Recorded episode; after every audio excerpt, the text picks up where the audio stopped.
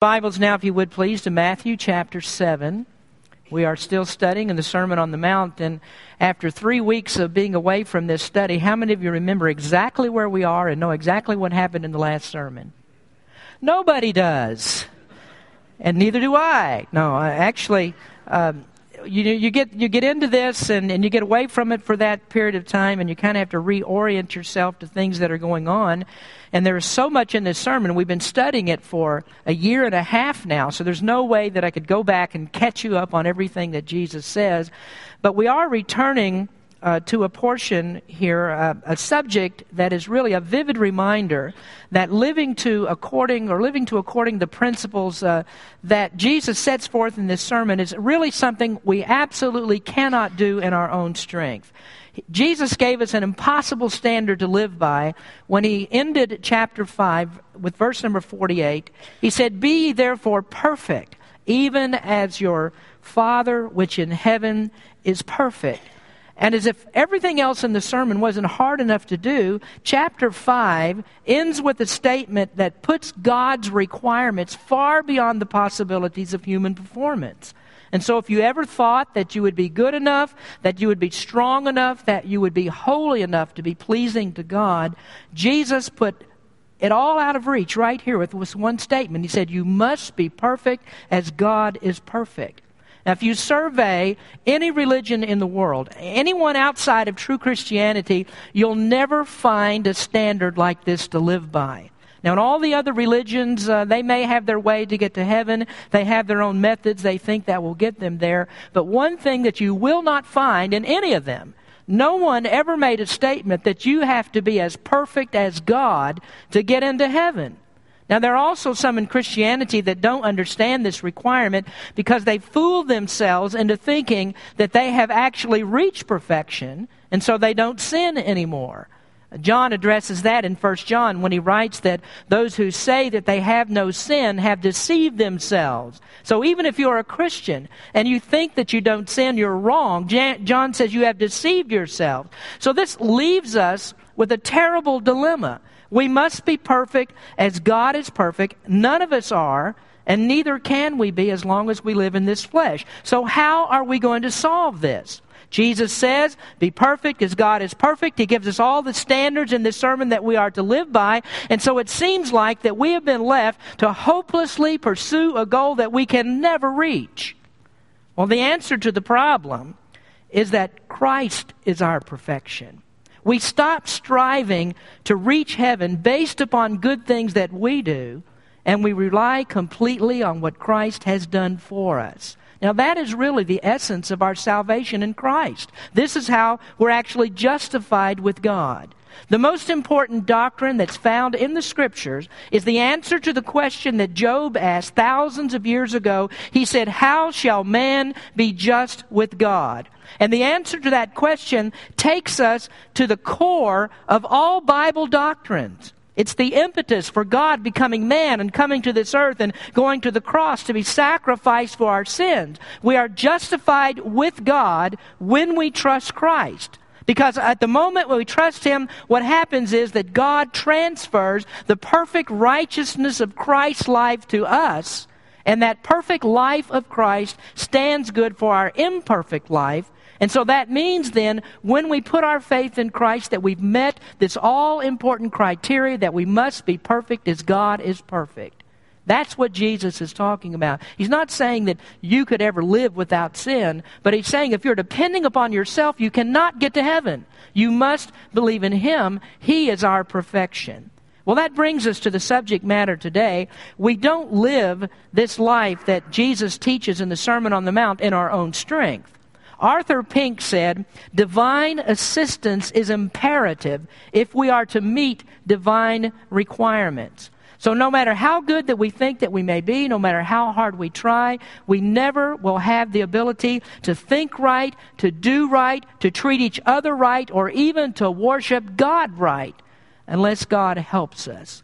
But God does not do any of it automatically. You don't sit down once you get saved and expect that you're going to live in the will of God and that you're going to live this victorious Christian life unless you constantly seek God In the first part of the sermon, Jesus addressed that in the Beatitudes. He said in the sixth verse of chapter 5, Blessed are they which do hunger and thirst after righteousness, for they shall be filled. So there has to be this hungering and thirsting for it. It has to be sought after, and you must ask for it.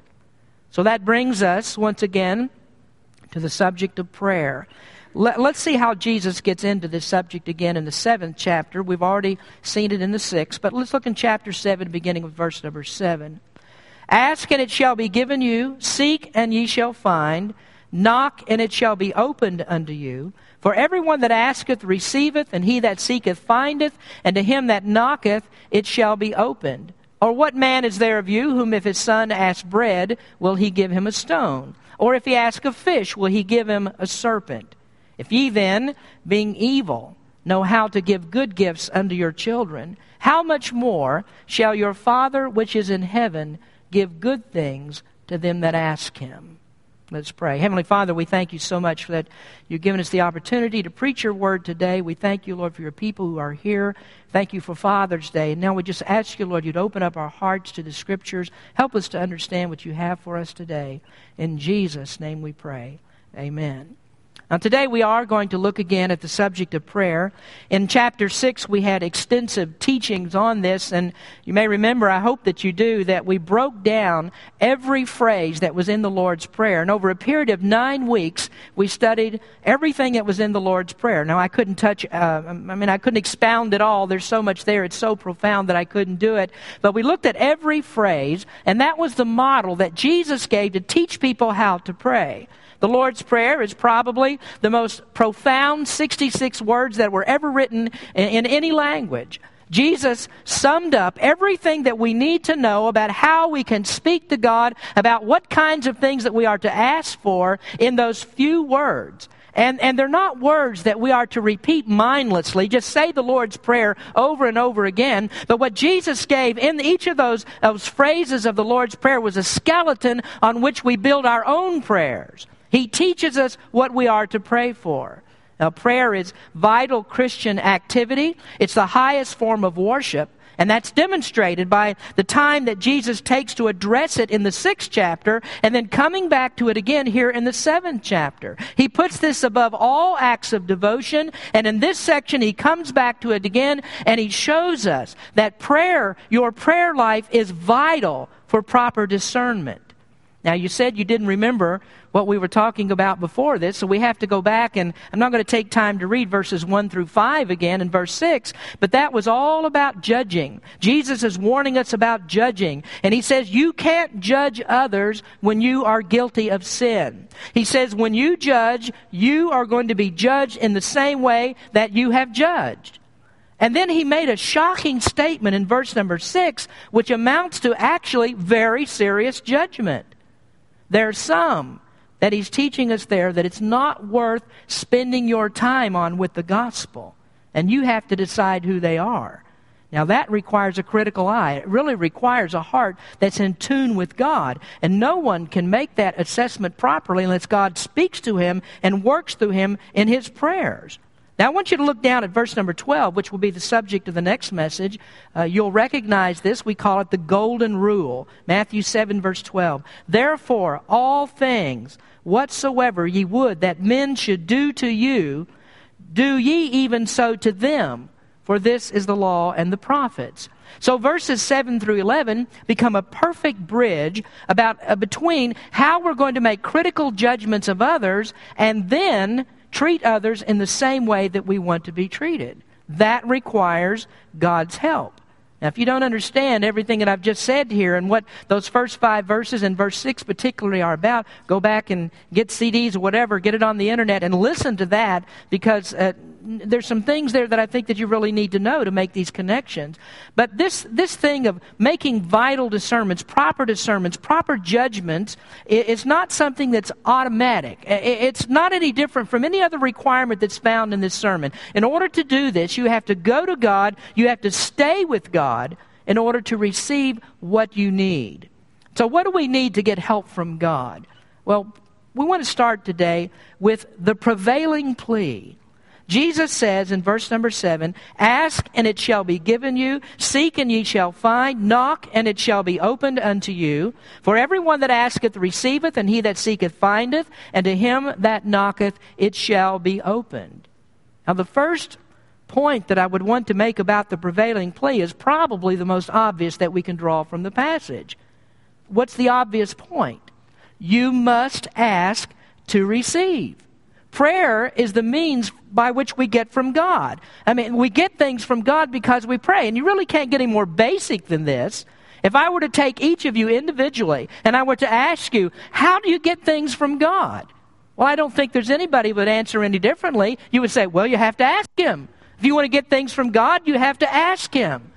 Well, that would beg certain questions, wouldn't it? Like, why don't we have more power with God? Why don't we have more power with God? Why don't we see more people being saved? Why do we have trouble getting along? Why are we anxious and worried about life? And why are we having the very same troubles that these people 2,000 years ago had when Jesus gave them the Sermon on the Mount? Why do we have all the problems? Well, there's a very explicit promise that's given in verse number 8. If you need these things, Jesus says you can have them. If you need answers, you can get them. If you need help, it's ready and available to you because God says all that you have to do is ask. Now, this is a promise that's not unlike any other promise that God has made. Not one time in all the Word of God did God make a promise that He wouldn't keep. And I know that you believe that because when you put your faith in Him, you believe that He would save your soul. You trusted Him to do that. And then, uh, after you trusted Him, you, you expect that God will keep you. And you really do believe that. God said that He would keep you. That's a promise that He gave. And so you believe it. You know, if you remember, we, we talked about Paul's, Paul's argument in Romans chapter 8, where he tells us that if God was willing to give His greatest gift, and that, of course, would be Jesus, if he was willing to give us his greatest gift, would God withhold from us anything that's lesser? That's what Paul says in Romans 8:32. He that spared not his own son, but delivered him up for us all, how shall he not with him also freely give us all things? So the promise is there. God has made it. But God has determined that many of his richest blessings will not be given to us until we ask for them. So the conclusion to what I said earlier, what's the reason why that we don't have all that God has promised? Why is it that we don't have that power with God? Why is it that we don't see people saved like we want to see? Why are we having trouble getting along? Really the answer to all those questions is found right here, and that is you have to ask for it. And the reason that we don't see it because there aren't enough people in our church, and that may include me. There aren't enough of us who are really praying to receive this from God. And we're not going to get it until we pray for it. You see, there's something that's going on in our prayer life that isn't quite right. And the chiefest problem, I think, is we just don't ask. Now, in a moment, we're going to get to other reasons why we don't receive, but this is the one that I'm convinced is the big, big reason of all. The reason that we don't receive is we just don't pray. Now, if you're a Christian, you have a prayer life. You do have a prayer life. I mean, you didn't get saved without one.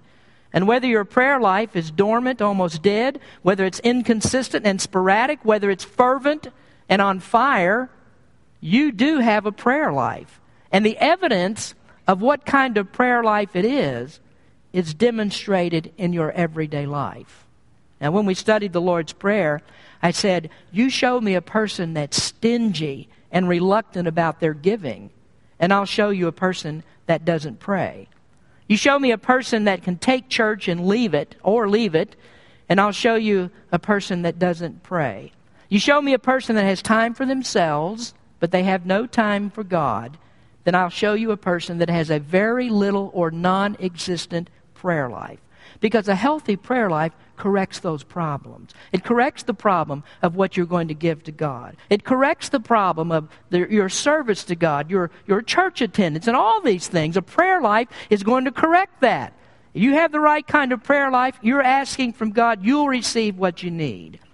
So I think um, that a large part of the weaknesses that we have in church life and in the Christian life in general, a large part of it is due to this. It's just a lack of prayer. We don't ask, and therefore we don't receive. Now let's look at this prevailing plea just a little bit further because Jesus also teaches that you must persist in prayer. Now, we would think that the first part of verse number 7 would be sufficient enough to get that point across. He says, Ask, and it shall be given you. And then correspondingly in verse number 8, he says, For everyone that asketh receiveth. But he doesn't stop there. And instead, he adds to ask in verse number 7 Seek, and ye shall find, knock, and it shall be opened to you. And then corresponding to those statements in verse 8 are He that seeketh findeth, and to him that knocketh it shall be opened. And so the idea that Jesus is trying to get across about prayer is that it's not something that you just do once and then you forget about it. You ask, you seek, and you knock.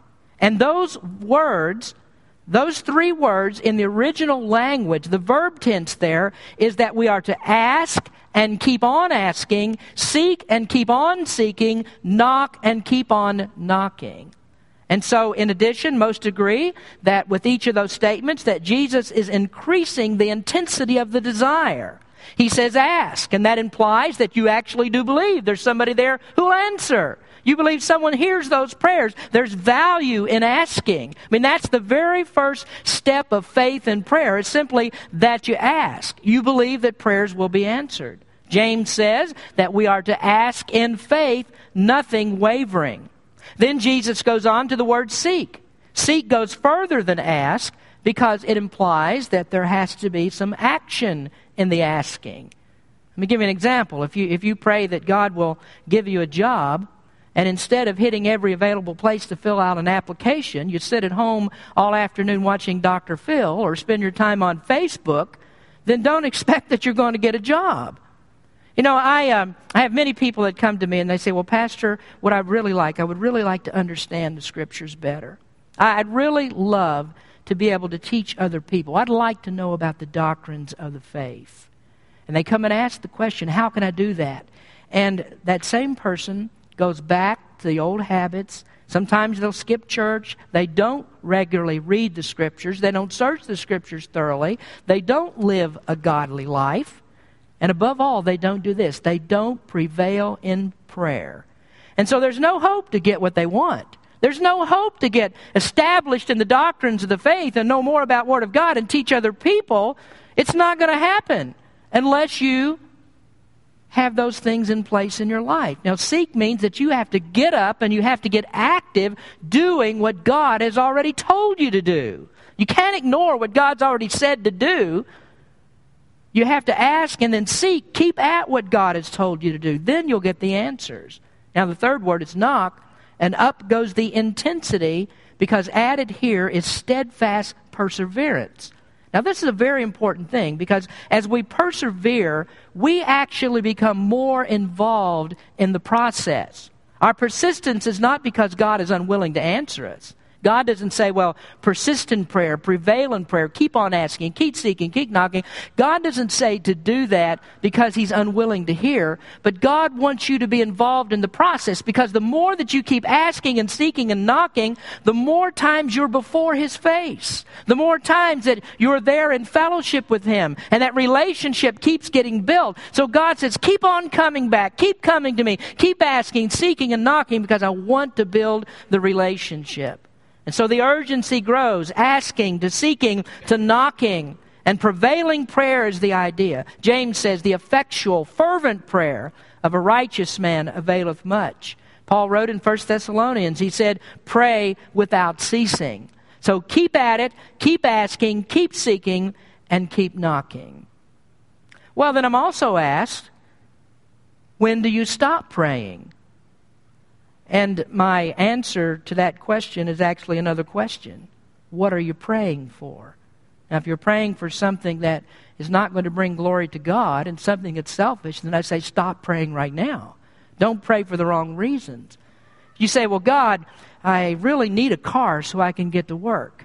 Well, you keep praying until God gives you a car or He works out your transportation in some other way. But if you're praying, God, give me a car so I can get to work and make sure it's a BMW, then I say, stop praying about it. You know, I found this to be true that if you meet God's already predetermined criteria for praying, such as praying in faith, praying while you keep God's commandments, praying after confession and forsaking of sin, praying with all perseverance, then I find that God will let you know when it's time to stop. Now, either He'll give you what you're asking for, or He'll tell you it's time to move on. If you do all the above, I mean, always, uh, always keep God's commandments as best as you can, keep, keep praying, confessing, forsaking your sins, pray with perseverance, then you'll know when it's time for you to stop praying. How will you know? Well, that's the answer or question I really can't answer. You just know. If you've done all these things, you just know when it's time to stop. Persistence in prayer, though, is something Jesus says we must do. Uh, he gave this, or is the subject of a parable that Jesus spoke in Luke chapter 11. Now, I want you to turn there, Luke chapter 11 because this is a portion of Scripture that parallels Matthew 6 and 7. Uh, Luke is one of the synoptic gospels. That means that it takes the same point of view. So Matthew, Mark, and Luke are synoptic gospels. And in this passage, Jesus gives instruction on prayer, in which he gives the very same basic teachings on the Lord's Prayer. Then he starts the next part with a parable, and then he ends with the very same words that we have in Matthew 7 7 through 11. Now, notice what, what Luke 11, beginning with verse 5, Jesus speaking. And he said unto them, Which of you shall have a friend, and shall go unto him at midnight, and say unto him, Friend, lend me three loaves? For a friend of mine is in his journey, has come to me, and I have nothing to set before him. And he from within shall answer and say, Trouble me not. The door is now shut, and my children are with me in the bed. I cannot rise and give thee. I say unto you that though he will not rise and give him because he is his friend, yet because of his importunity, he will rise and give him as many as he needeth. Now you see the word importunity? That means insistence. Now in this parable, a man has a guest who arrived late at night and he had nothing to feed him. So he goes to a neighbor and he asks the neighbor to borrow some bread. But it's late. Everybody in the family is already in the bed and everybody's asleep, and to go down and rummage around through the kitchen would wake everybody up. So at first the neighbor refuses, and the fact that they're friends is really not enough to cause him to go get the bread. He, he won't loan him the bread just because he's his friend. But this fellow keeps persisting about it. He's relentless in asking. I mean, he keeps on asking because, and this fellow, he's going to answer him because he knows if that guy's out there asking all the time, eventually he's going to wake up the family anyway. So I might as well get him what he wants and get him off my back. That's kind of what Jesus is saying here. So the neighbor gets up. He's probably not too happy about it, and he gives him the bread. And the man received because he didn't quit, quit asking. The comparison that is about to be made by Jesus is that if a man would not respond to his friend, except that he was all too persevering, then how do you think that God would act towards you when he's already so favorably disposed to you? See, you're, you're not just a friend, you're his child. He loves you and he cares for you. He wants all things that are good for you. And God is also better than the neighbor because God is never asleep. There's no bad time that you can go to God. Uh, you know, the, the scripture we just read a moment ago said, pray without ceasing. How would you do that if God is only open for business at certain hours? God is always there listening. He's better than the neighbor. So, how's he going to respond to your persistence? Well, that leads me to the second part of the teaching, which is the Father's favor. Now, this is what we call one of those fortuitous occasions because now we get an opportunity to work in something about fathers. When I was first working on the sermon, I didn't even realize that it was Father's Day today. And, and so I said, well, well, I'm looking over this. How am I going to get some fathers in here? Well, here it is the Father's favor that we see in the Scripture. Verse 8 again For everyone that asketh receiveth, and he that seeketh findeth, and to him that knocketh it shall be opened. Or what man is there of you whom if his son asks bread, will he give him a stone? Or if he ask a fish, will he give him a serpent? If ye then, being evil, know how to give good gifts unto your children, how much more shall your Father which is in heaven give good things to them that ask him? Before we can talk about the Father's favor, I have to review with you, first of all, who are actually the children of God. He says, Everyone that asketh receive it. Now, that has to be qualified in two ways. First of all, it's not a blanket statement that says no matter what you ask for, you're going to get it. James says, Ye ask and receive not because ye ask amiss, that ye may consume it upon your lust. The context of James' statement concerns those who don't live godly lives. We're talking about people here that fight with each other in the church. They want to hang around with the worldly crowd. You can't get what you want from God under those circumstances. Now, again, I want to quote for you from Arthur Pink. He said, Few texts have been more grossly perverted than this one. Many have regarded it as sort of a blank check which anybody, no matter what his state of soul or manner of walk may be, can fill in just as he pleases, and he has only to present the same before the throne of grace, and God stands pledged to honor it.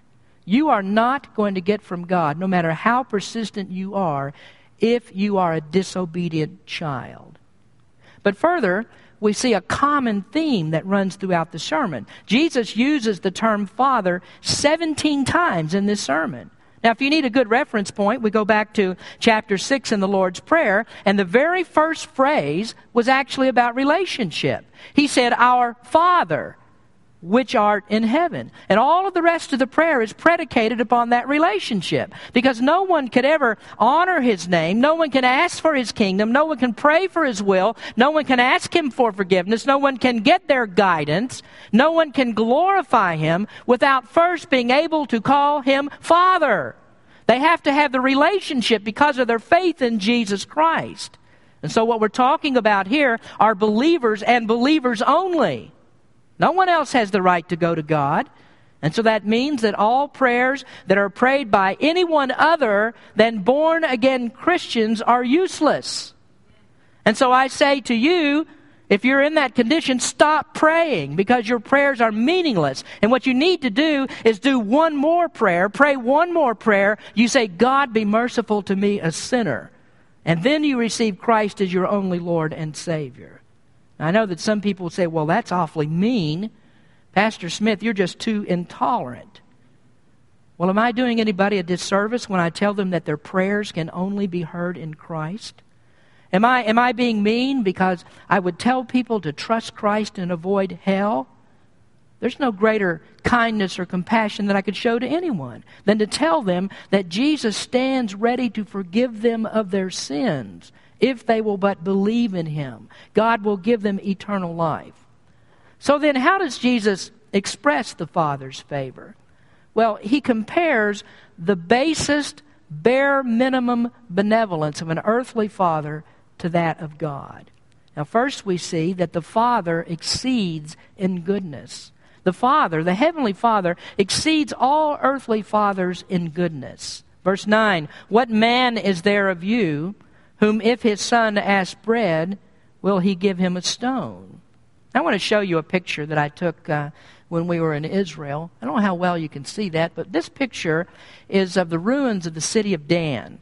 This is the northernmost city in Israel, and if you know your history of Israel, one of the first cities to go into idolatry, one of the very first ones that was captured by the Assyrians, and this is the, the ruins of the wall of that city. Now, I, again, I don't know how well you can see that, but you see the color of those stones? You see the big stones that are there, and pushed in between those as fillers are these little stones. And if you could see that in, in a much clearer picture, you would see that those stones have the color of bread. If someone was to tell me that Israel means big pile of rocks, I believe it. Because Israel is just full of rocks. So these are people that would get the illustration that Jesus is getting, trying to get across here. Rocks are everywhere. And so Jesus says, Who, what father, would try to fool his children by giving them rocks that look like bread? Would, would a loving father do that? In verse number 10, he says, What about a serpent? Would a father give his son a serpent instead of a fish? Now, what Jesus may have had in mind here, maybe two things maybe a snake a serpent, or he may have in mind an eel. In either case, both of those were unclean animals. Jews could not eat those. And so the question that Jesus is asking would a good Jewish father try to trick his son into eating something that God said is forbidden, something that's unholy? Would, would a good father try to give his son something that God said you can't eat? Now, notice again verse number 11. If ye then, being evil, know how to give good gifts unto your children, how much more shall your Father which is in heaven give good things to them that ask him? You see this? If ye then, being evil. I was reading about this, and there was one writer who made a comment and said that Jesus did not mean here that all earthly dads are evil, but that he's just making a comparison. But I would beg to differ with that because that's exactly the point that makes this illustration stand out. All of us are depraved. The very best father on earth is a sinner, just like uh, my father was a sinner, your father is a sinner. Now, that might not be a nice thing to say on Father's Day, but it's the truth. We're all sinners. Now, the point here then, if a sinful, evil father would not deceive his children, he wouldn't give him a stone. He wouldn't give him a serpent in the place of what he asked for. How much less would the holy, righteous, heavenly Father, who is all goodness, not deceive his children? And what Jesus is trying to tell us again is the Father really desires for you to come and ask him. He wants to give you all good things.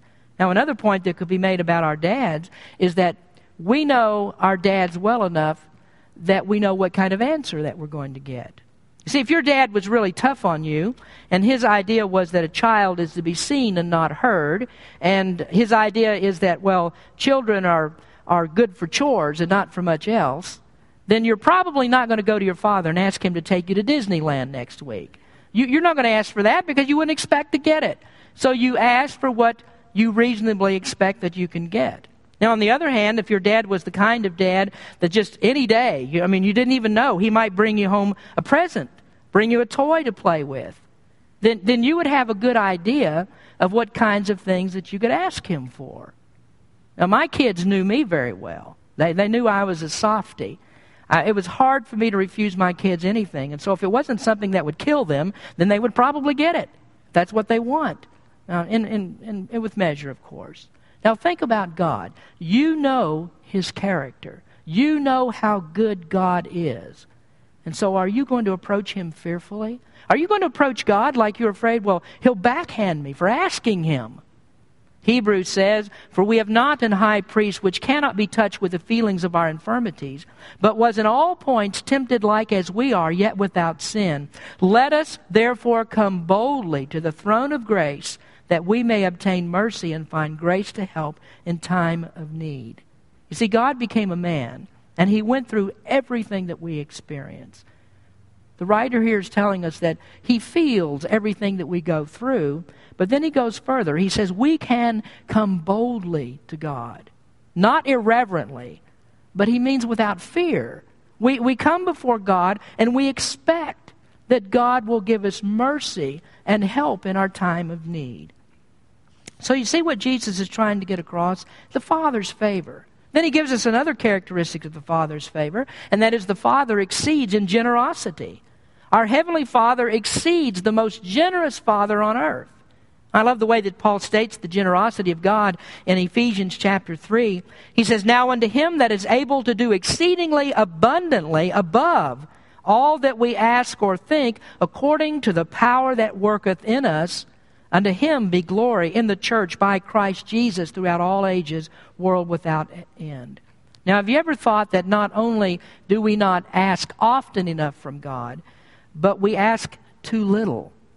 Paul says that God not only gives us what we ask, but he can give above what we ask, and even says he can give above what we think. You know that's demonstrated over and over again in Scripture? One of my favorite places to go back to is Elijah and the widow of Zarephath. and we've used this so much, I know you're familiar with it. You can probably quote the whole story right back to me. But do you remember what Elijah said to that widow? You remember that she was ready to cook her last meal and she was going to feed her son and then she was going to die because there was a famine? And Elijah came to her and he said, Fix me some food first. In other words, he's telling this poor lady, he says, You take the very last thing that you have, you take all the food that you have, and instead of feeding yourself and your son, you feed me first.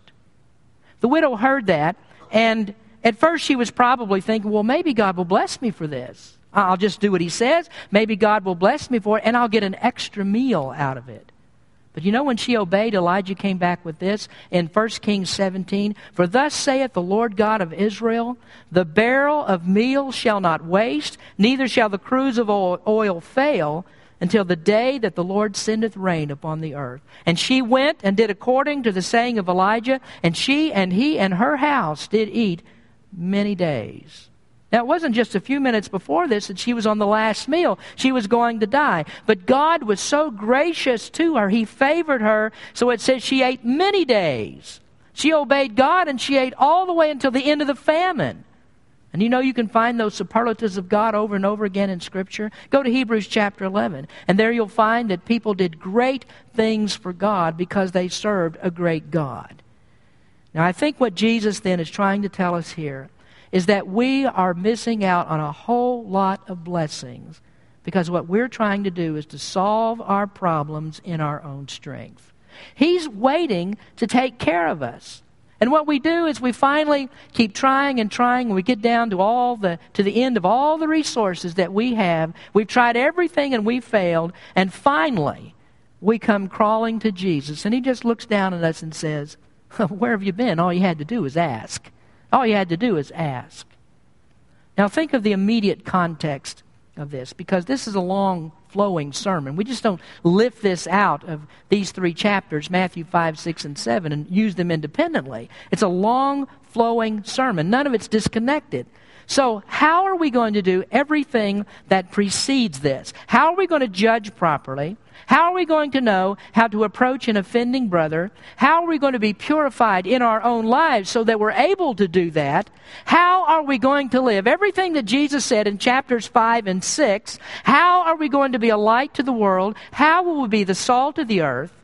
How are we going to stop offending people? How are we going to love our neighbors as ourselves? And then how are we going to do the very next verse? Treat others as we want to be treated. And Jesus has just supplied the answer for us ask, seek, and knock. When you ask, you will receive. When you seek, you will find. And when you knock, it will be opened unto you. So God wants us to pray. He's anxious to bless us. He wants us to come to Him in faith. When you come to Him in faith, and when you come to Him as even a duty, this is what God requires. This is what God wants. And when you come to Him with an earnest desire, then God says, Where were you? Just ask, and you will receive. That's the character of our Heavenly Father. That's the best Father that you could ever know. Praise God for our earthly fathers, those who raise us, those who love us, give us the things that we needed to make it through life. But praise God most of all that we have a Heavenly Father who watches over us, and He desires nothing better than for us to come to Him and ask Him for what we desire. Ask, seek, and knock, and God will supply you. Let's pray. Heavenly Father, we are so thankful that we are able to look into your word today. We praise you, Lord, that you are a God who hears prayer. You are anxious for us to come to you.